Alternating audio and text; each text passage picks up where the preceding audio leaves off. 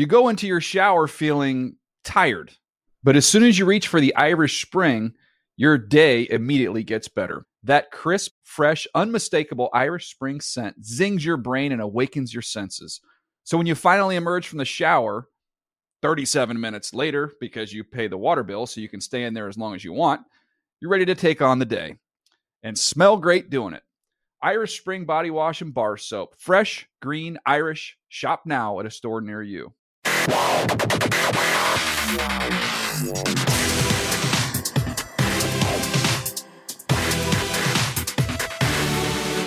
What is up? Welcome to another edition of the NFL Fantasy Football Show. It's me, your man, MG Marcus Grant, fully vaccinated and uh, happy to be getting outside on occasion now. It's, uh, it has been certainly very nice. As always, uh, a fun show for you. Producer Justin is uh, by our side, and he is, I'm sure, doing backflips still internally because his Titans landed Julio Jones over the weekend. Uh, I know that he was very excited about that when uh, we were talking in Slack and stuff earlier. so I'm sure he is still like having his own little uh, emotional party about the whole thing. Although he did say the Dallas Mavericks getting bounced in the playoffs sort of brought him back to earth because as a sports fan, we're not allowed to have nice things. So uh, that's sort of how that goes. Um, but uh, as always, we continue sort of our cavalcade of stars around the fantasy industry as we do every summer. And uh, excited to talk to a guy that I love chatting with. Uh, we don't get to chat enough, and so I'm happy to have him on. It is from Fantasy Pros, the one and only Mike Tagliere, uh, a new resident of the state of Tennessee. Mike, how are things? Oh man, I wish they I wish I could say they were better. The state's fantastic. The move to here has been great. However, after the show today, I'm not kidding. I'm I'm going to be done with the show and I'm going to go get a root canal because that's that's my life right now as an older man. Uh, no, but in reality, it's kind of like I feel like this is the Jordan flu game. I'm I'm, I'm getting through it. I'm, I'm going to gut through it because I wouldn't miss this show. I wouldn't I would not oh. miss a oh. chance to talk with you, Marcus. Appreciate that, man. Uh, it was is it actual flu or did somebody send you bad pizza?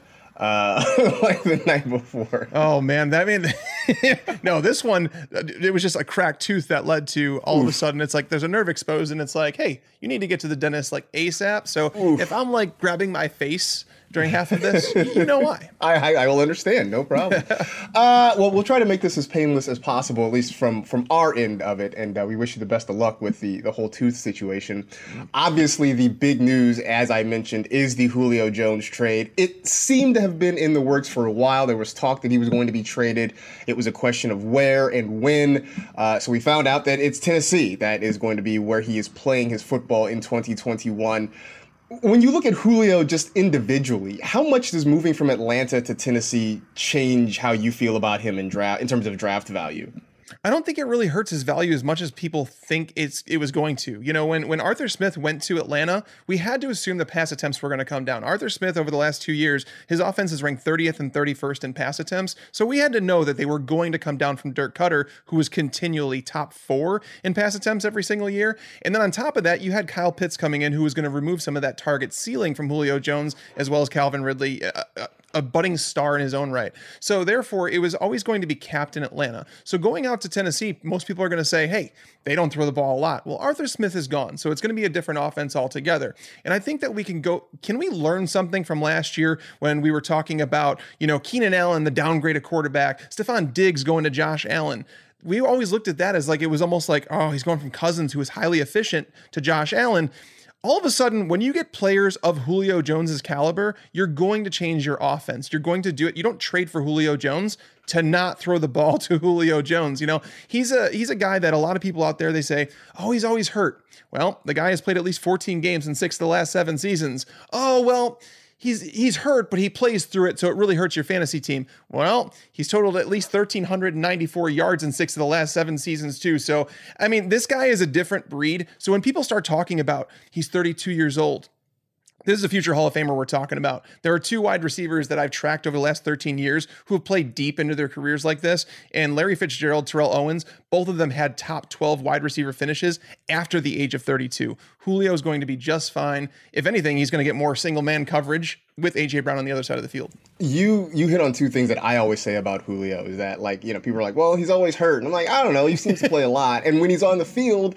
um I mean what who doesn't want a guy that's going to get you like 1400 yards every single year you know get you 90 to 100 catches? Like why wouldn't you want that? And i know you know the other knock has been that you know he doesn't score a ton of touchdowns. I'm like okay well he doesn't get you 12 touchdowns but he gets you like eight. That's not bad. Right. like, I, I, think that's okay. Uh, I also felt like Julio sort of exists within his own time and space. And I felt like wherever he went, um, I, I didn't have any worries about his his draft value or his production because as you said, you don't get a guy like Julio Jones and not throw him the football. So I felt like wherever he was going to be traded to, um, I was still going to be drafting him right about the same spot because I felt like his numbers and his his opportunities weren't weren't going to change a whole lot. So I just uh, I felt like he was the one person in this equation that was going to stay fairly static, yeah. regardless of, of what happened. Um, but that does lead to the guys he left behind in Atlanta. Who do you think sees the bigger bump? Is it Calvin Ridley or is it you know Kyle Pitts, whose hype train might be about ready to to drive off the rails at this point? Yeah, it's it's it's got to be Pitts just because Calvin Ridley was always going to get targets. You know, we saw that last year. Even when Julio was on the field, he was getting consistent targets and he was living up to that low end wide receiver one territory. And then when Julio came, went out of the lineup, you saw a guy that could be the overall wide receiver one in that offense. So uh, Calvin Ridley was always going to be a top eight wide receiver, regardless of whether or not Julio was there. So he's going to get a slight bump, of course. Uh, but Kyle Pitts is the one who sees a big bump here because you started to wonder. It's like, okay, he's the third option on this team behind Julio and Ridley. Where is this coming from? Uh, but we have to stop ourselves and say, at what point do do you need a breakout from Kyle Pitts to justify his draft ranking? Because in we he was going around tight end seven in early ADP. We've seen that climbing, and now all of a sudden you're hearing people say, "I'd take him over Mark Andrews as the tight end four. The problem with doing that is that you're you're passing on a player that's already proven it in the NFL. We've seen tight ends before come into the league. OJ Howard was very highly sought after uh, in the fantasy community. There were bets being made among fantasy analysts in, in terms of how many yards he was going to have his first year. And the smart analysts were taking the under in terms of his yardage. And I'm going to go back to do the same thing with Kyle Pitts. I mean, go back to Vernon Davis. Vernon Davis athletically was just as much of a specimen as Kyle Pitts is, mm-hmm. and he had a rough start to the beginning of his career. He didn't. He didn't. It was a couple years into his career where he finally became one of those consistent, you know, top three tight ends in the league. He eventually got there, and Kyle Pitts is going to get there. He's super talented. The opportunities there are. Are they going to line him up at wide receiver? Uh, you know, go back to Arthur Smith and the talk about him and what he's done. Jonnu Smith is very talented. He's also a very athletic tight end as well. He's kept it's 65 targets I, I mean, last year, 65 targets. Anthony Firkser was still there getting 50 some targets. So I would not be shocked to see, you know, Kyle Pitts end up in the 90 target range and see Hayden Hurst around 50 or 60 himself. But the loss of Julio, it makes it you can actually drum up a scenario where Kyle Pitts sees 100 targets, and if he does, he's obviously worthy of a top top, top five tight end selection.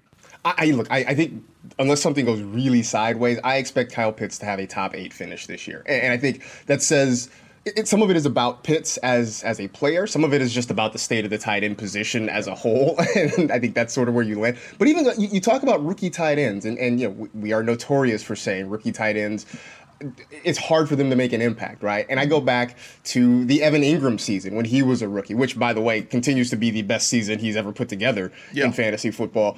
He had 64 catches. It's not a bad number. It's not. It's not a special number either. I, and I think. I think you know, when you talk about people moving Pitts ahead of Mark Andrews, I, I am definitely on the pump the brakes side on that because mm-hmm. I would still go, you know, you've got your top three, you've got Andrews, you've got Hockenson.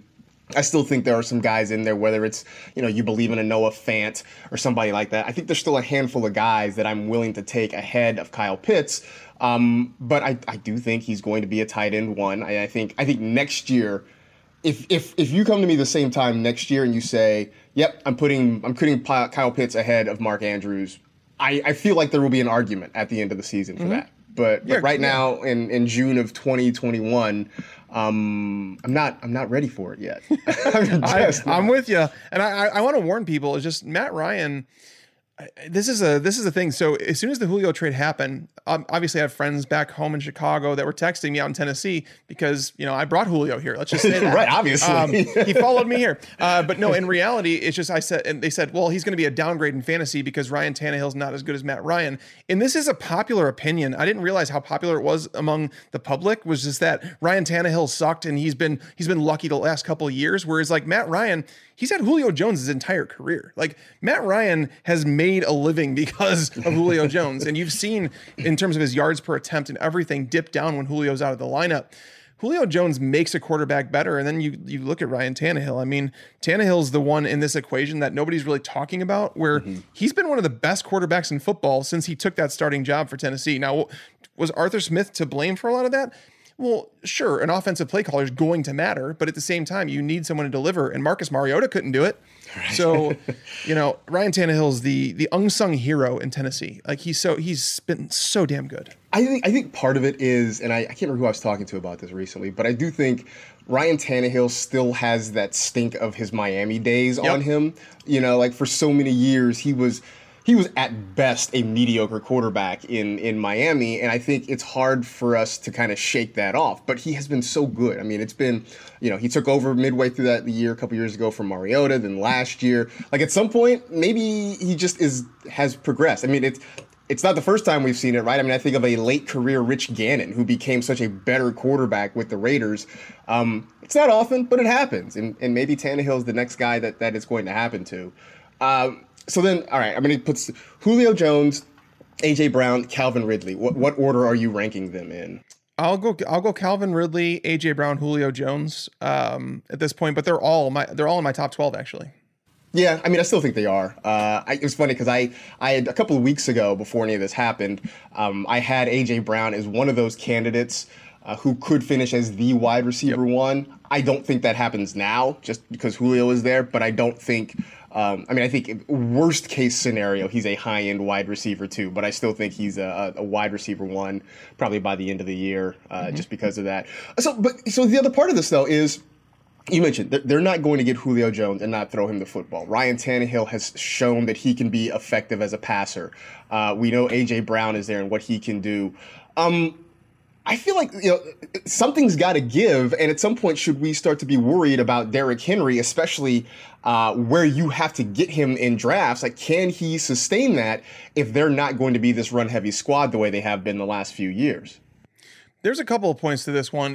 One, it's never a bad thing to be attached to an offense that's going to score more points as a running back, mm-hmm. uh, especially when you are the clear cut goal line back. Like when they get in the goal line, they're not going to throw fades to Julio Jones. They're not throwing, they're, they're giving the ball to Derrick Henry. And it's going to work because, again, defenses are going to be forced to remain honest. I was looking at that once this trade took place and trying to figure out what I wanted to do with Derrick Henry afterwards.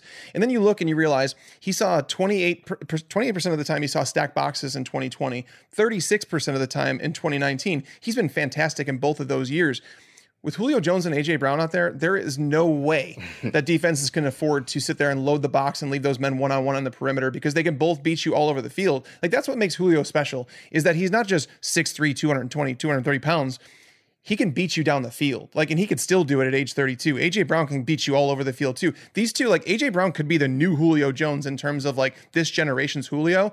AJ Brown is the closest thing I'd resemble to that in terms of the freak athleticism with the size speed combo winning all over the field. So when you have those guys, the play action sets up so well. But Derrick Henry, he's going to have less carries. I'm gonna I'm just going to say that now. He's going to have less carries this year. That was always going to happen when Arthur Smith left, anyways. Uh, but on t- but he is going to have I, I do believe more scoring opportunities. It is possible that he sees more targets because as much as he's not like a threat in the passing game, they need to get the ball in his hands and screens just to give him an open field to work with.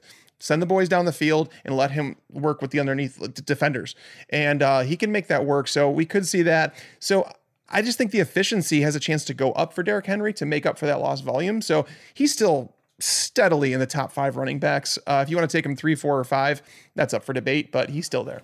I mean, I think it's hard to pass. If, I, am sitting there at five and he's on the board, it is really hard to pass on him. I do, you know, I totally get everything you're saying, and I think I, I, the hope for me is that what he loses in carries, he makes up for in targets, which could actually increase his ceiling if that's the case. I mean, you know, going back to the whole adage of how a target is so much more yep. valuable than a carry, so maybe that helps um, because so far, I mean, he really has been non-existent. It's weird though because yeah, we've seen in the past, Mike, that he will get a, a screen, and you get him out in space, especially with a couple of lead blockers in front of him. I mean, I, that literally is like watching a tank roll down the road, and I don't know why. I don't know why the Titans didn't incorporate it more into the offense. So maybe we'll see it. Uh, in yeah. which case, uh, that's great news for Derrick Henry and anybody who drafts him. So, all right. What I've also been enjoying doing the last few weeks is sort of getting everybody on that I enjoy talking to. Is sort of talking kind of general draft strategy and roster building. And you at Fantasy Pros recently wrote some kind of best ball, a, a few best ball pieces about you know guys to avoid maybe uh, late round guys to uh, avoid you know basically at their ADP. Um, when you are looking at a best ball draft versus just a redraft league, is there a do you take a different strategy? Do you do you look at something differently when you're when you're walking into those drafts? Yeah, I do a little bit uh, because the best ball, I don't I'm never the type to want to rely on injuries in order to win something because I think that comes down to more luck. And so you're talking about the zero running back strategy and things like that, how people utilize them. I don't. Uh, the NFL is moving towards more three and four wide receiver sets, which means there's more wide receivers than ever who are fantasy viable. And it's also why we're not seeing a whole bunch of wide receivers hit that 150 target mark. We used to see wide receivers get close to 200 targets. That doesn't happen anymore because they're flooding the field with three and four wide receiver sets. So what I want to do in best ball is I want to get those workhorse running backs, those guys that I know are going to be in the lineup every single week that you don't have to worry about touchdowns. They're going to get the touches. That's all you really want. And then in the later rounds, you could just stockpile wide receivers because they're going to basically complement each other. You're going to there's going to be ups and downs because again, if you're waiting at wide receiver, you're not going to get consistent target getters.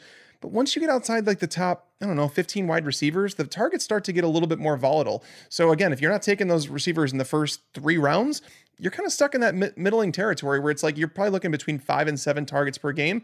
But again, wide receivers, they can make it on one play. Running backs are not guaranteed to do that, especially if you're waiting later. So I definitely go a lot more running back heavy in best ball formats and wide receivers more just stack wide receivers. I might, I'm going to have, I'm definitely going to have more wide receivers on my bench uh, in that league than I would in say a redraft format.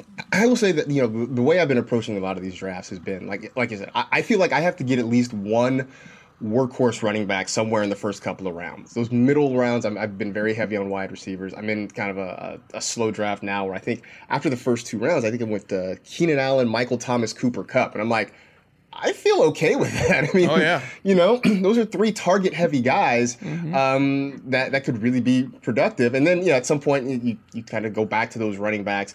I would say when you're looking at kind of later round running backs, I don't know about you. I tend to go I tend to go with the target heavy sort of pass catching running backs because if I feel like if I'm waiting on a, a, running back and I'm trying to get one in the later rounds, if he's not catching the ball, you talk about not being able to get it all in one play. I feel like that's a hard way to live with a guy who might get maybe 10 carries and hoping that maybe he scores a touchdown. I feel like right. if I if I'm targeting the Tarik Cohen's of the world, there's at least a little bit more upside there. They provide a floor and and that's what that's what I honestly think one of the biggest mistakes that people make in best ball formats is that they they feel like they need to hit a home run with every single pick. You don't. You, you, you, don't. You know, sometimes your running back is going to miss a week because he had a hamstring or a high ankle sprain, whatever. You're going to need guys like Tarik Cohen, guys like JD McKissic, guys like Nyheim Hines that can kind of fill in that role and give you a floor because most best ball formats are PPR. So again, they're not going to hit a home run. They're not going to win you the best ball league. However, they are going to be someone that you can get consistent production out of, even if it's, you know, 10 PPR points per game. It's just something to give your your roster a floor. It's kind of like stocks in a way where it's like you think about it and like you can't have a portfolio full of penny stocks and expect to make money. You're not going to. It's just you have to have a balanced roster. So understanding as you're navigating through the draft how much risk you have, how much stability you have because like guys like Jarvis Landry, Deebo Samuel, they're not sexy, but that's fine. It's they're fine because again, people are looking at home runs and like, oh, it's like Cooper Kupp. He's not sexy. He's going to fill a role on your team. He's not going to be the reason you lost your best ball format. I can tell you that. So it's just that's I think the biggest mistake that people make in best ball formats. Uh, you know, one of the things I, you wrote about the slot receivers, and I, I, have sort of been kind of looking at slot guys the last few years and trying to, you know, predict on a week to week basis, you know, based on matchups and that sort of thing. Um, kind of a weird philosophical question. If if we weren't doling out points for receptions, right, whether it's full point, half point, would we care nearly as much about slot guys uh, in fantasy football?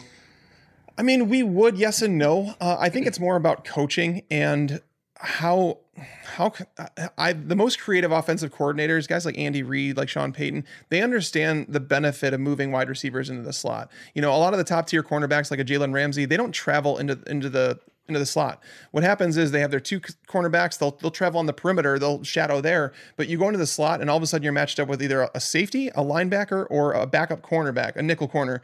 And the nickel corners, those are they're the number three on the depth chart for a reason. You know they're not the best in the team. So when you move them in there, you're going to get more production per play. So you know, I, I, do this article and it says how much are slot targets actually worth, and it goes through and highlights it's it's about seven percent more production per target is what you get out of wide receivers. And that's on average.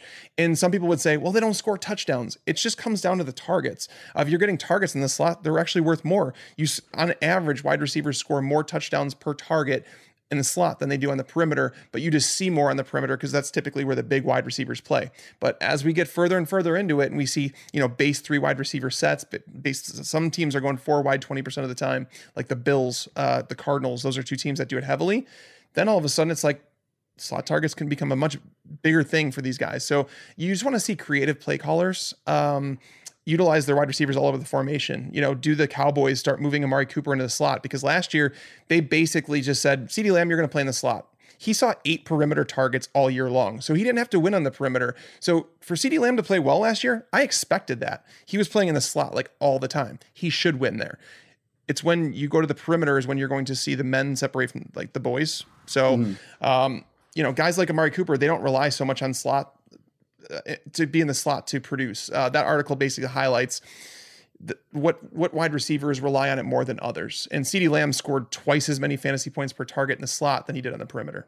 I feel like you know, and maybe and it is changing, right? Because you talk about you know Amari Cooper potentially moving into the slot, and we've seen a lot of teams use their bigger receivers and sort of make you know, I, look, I, you know, Matt Harmon and I laugh about the fact that Michael Thomas gets so annoyed at being called Slant Boy, right? I mean, that's yeah. part of why you know it's a good nickname because it gets under his skin like that, but it mm-hmm. also is effective. Sean Payton was smart enough to know, hey, look, let's take our big, you know, talented wide receiver, let's put him in the slot where he can get some really great matchups, and let's try to exploit this as much as possible. So while Michael Thomas himself might be annoyed at it, yeah. um, it's a reason the Saints offense was successful for so many years. And I think and this is me sort of you know ranting on my own little personal pet peeves because I'm one of those people who just gets so frustrated at PPR because you know, you get smaller slot receivers, right? You get the Jarvis Landrys, you get the Julian Edelmans of the world. You know, mm-hmm. like it was so frustrating to see Julian Edelman have like hundred catches for eleven hundred yards, and it's like this is not effective. you know, it's not. Um, so I think I think as I think as we sort of evolve the slot receiver position, and you start to see more of these bigger guys, uh, who some of them will have the potential to make to score touchdowns. I mean, you know, mm-hmm. I, I think I think that maybe will get me off my high horse. like CeeDee Lamb, CeeDee Lamb can score double digit touchdowns from the slot for sure. Right, right. And so I think I think when that starts to happen, I will uh, I will get down off my high horse uh, about full point PPR uh, a little bit more.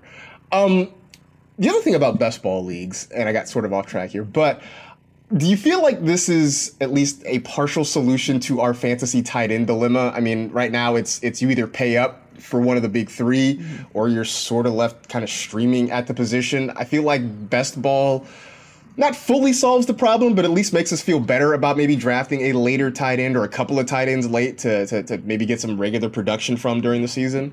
It just takes away the headache, is all it does. Um, I mean, I, seriously, streaming tight ends is not for the faint of heart. It's not for those that don't want to pay attention to the waiver wire to matchups. But fortunately, you know, in what we do for a living, I go through every matchup in, in the primer and like study, you know, what every team is giving up to each position. And and you could find solid streamers, but it takes a lot of work. And it's not something that you could be like, oh, he looks good this week. You know, he's going against this team. Like it, you can't just do it like that. That's not how streaming tight ends works. But um, best ball, it's nice because you don't have to just it, it eliminates the headache mm-hmm. of, of figuring out which tight end to start every single week. But I honestly, in best ball, I'm okay taking one of the tight ends early if you want to do that. I would rather do it in a best ball format than I would in a redraft for whatever reason. Uh, just because, again, I could stockpile those wide receivers later and not have to worry about grabbing three or four tight ends because, again, a lot of those guys are so boomer bust. If you if you wait outside the top seven, eight tight ends, Oof.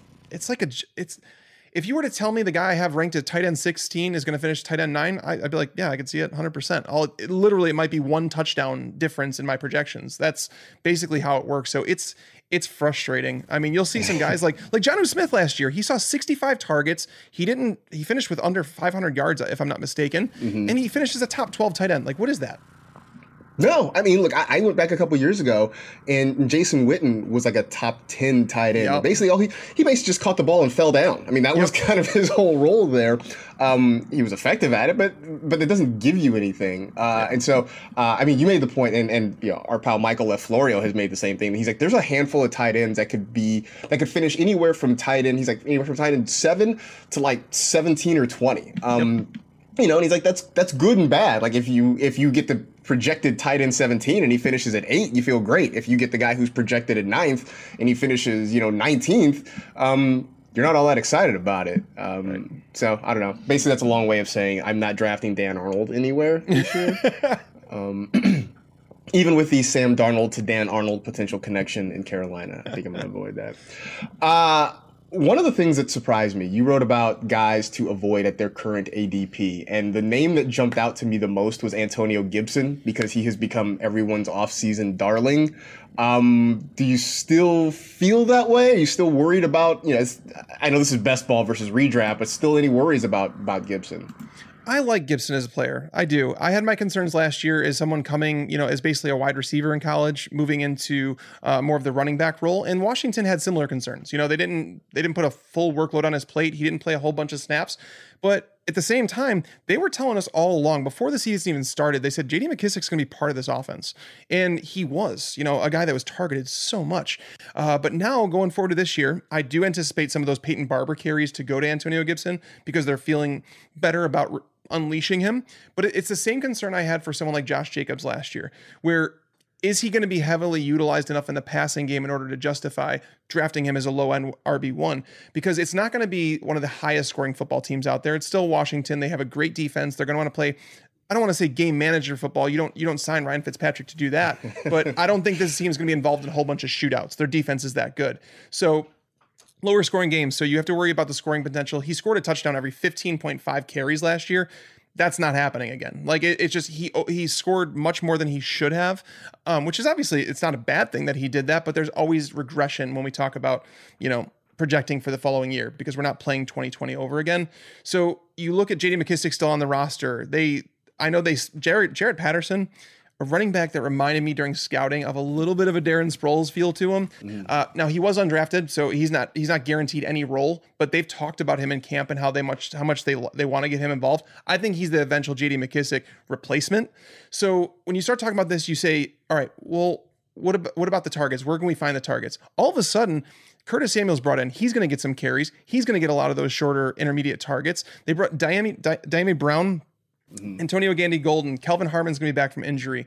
Uh, Logan Thomas got a, a, much bigger role as the season went on. You have Terry McLaurin who needs to be fed. Ryan Fitzpatrick is not a quarterback who traditionally targets his running backs very much. There's a reason we love Ryan Fitzpatrick as fantasy fans is because he props up his wide receivers. He's he's he's in straight DGAF mode. He's willing to throw into tight coverage. He's willing to let his wide receivers win.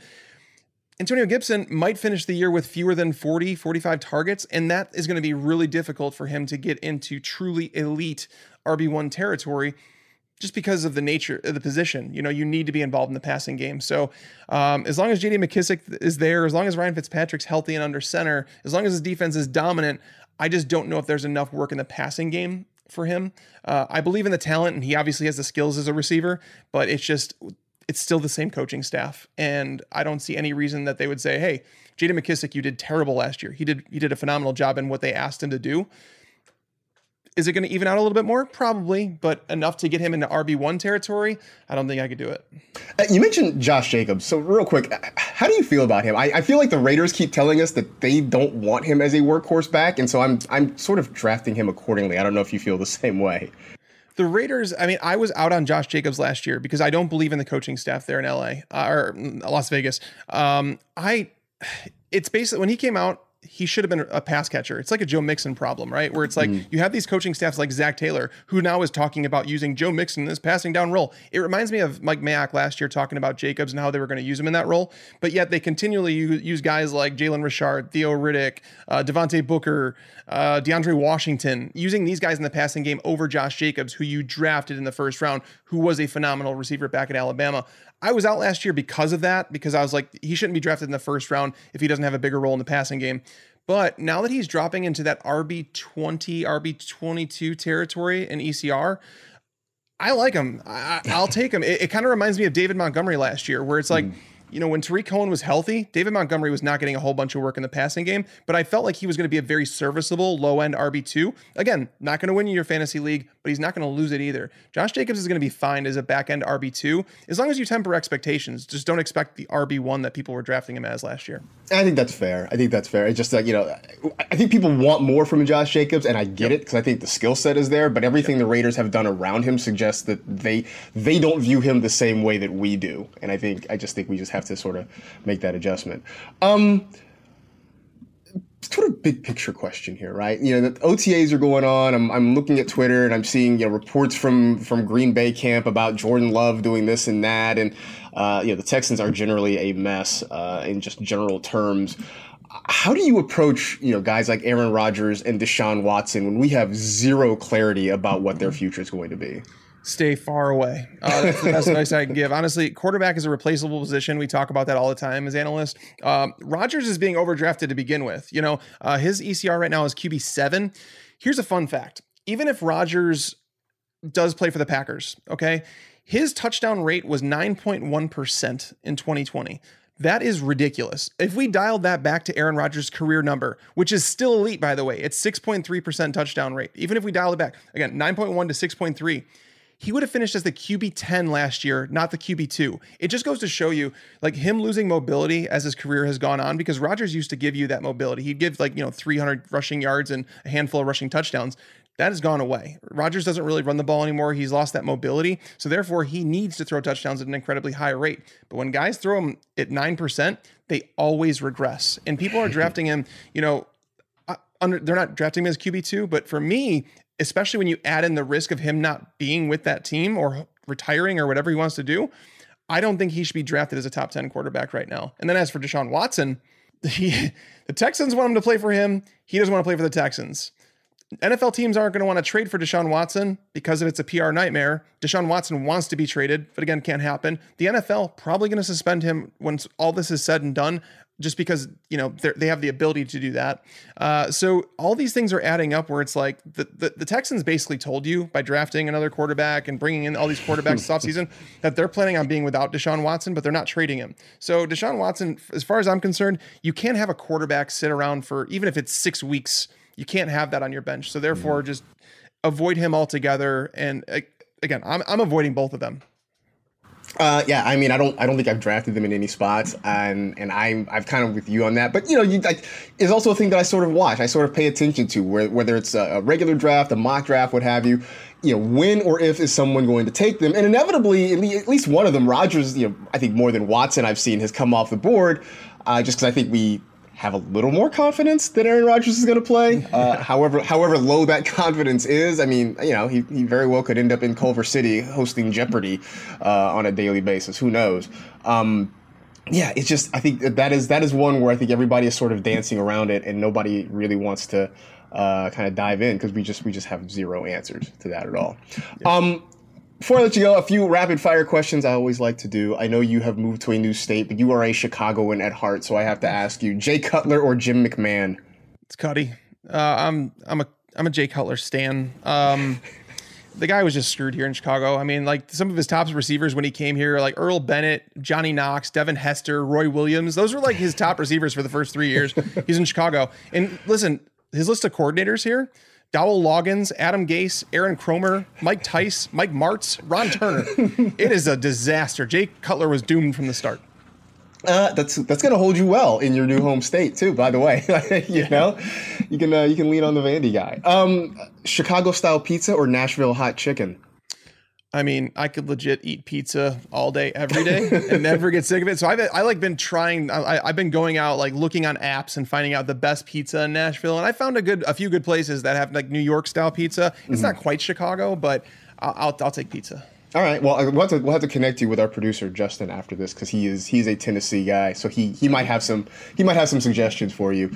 Uh, last one. Pick one band to listen to for the rest of your life. Who would it be?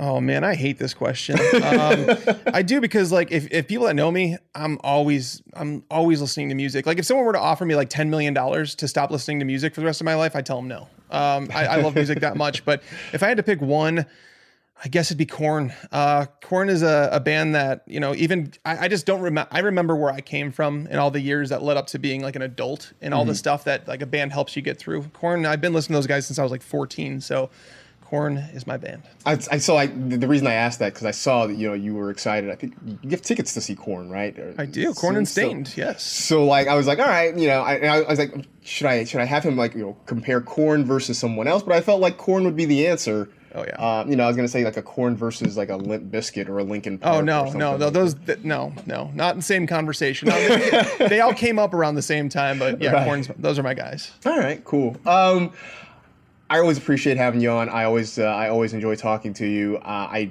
I'm pretty certain that people who listen to this podcast know where to find you. But for those who are uninitiated, where can they find your stuff? No, yeah, you can find all my stuff on fantasypros.com. com. I my my article I ask that you read is that I put my heart and soul into every week. It's uh it's the primer. Uh, it's about 30 35,000 words a week, a paragraph on every player from every game. Um just diving in, talking about wide receiver, cornerback matchups, snap counts, all that fun stuff that we we tried to talk about on this show really quick. Um, find it there and then on Twitter at Mike Tagliere NFL. Uh, as someone who used to write a column similar to that, uh, I understand the work that goes into it. So I would, I would urge people that uh, if you come across it, to read it. And if you don't know where it is, go seek it out because uh, one, it's it's just great stuff. But also, again, the the level of work it takes to put something like that out week to week.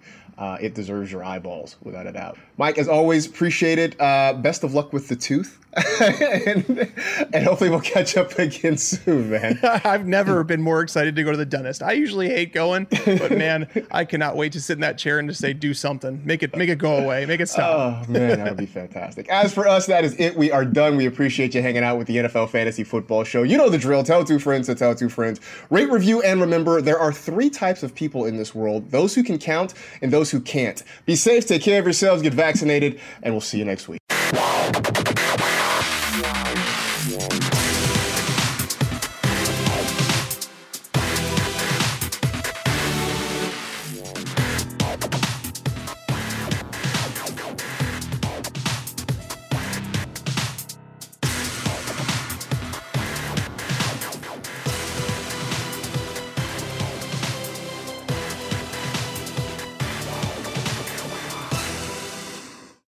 You go into your shower feeling tired, but as soon as you reach for the Irish Spring, your day immediately gets better. That crisp, fresh, unmistakable Irish Spring scent zings your brain and awakens your senses. So when you finally emerge from the shower, 37 minutes later, because you pay the water bill so you can stay in there as long as you want, you're ready to take on the day and smell great doing it. Irish Spring Body Wash and Bar Soap. Fresh, green, Irish. Shop now at a store near you.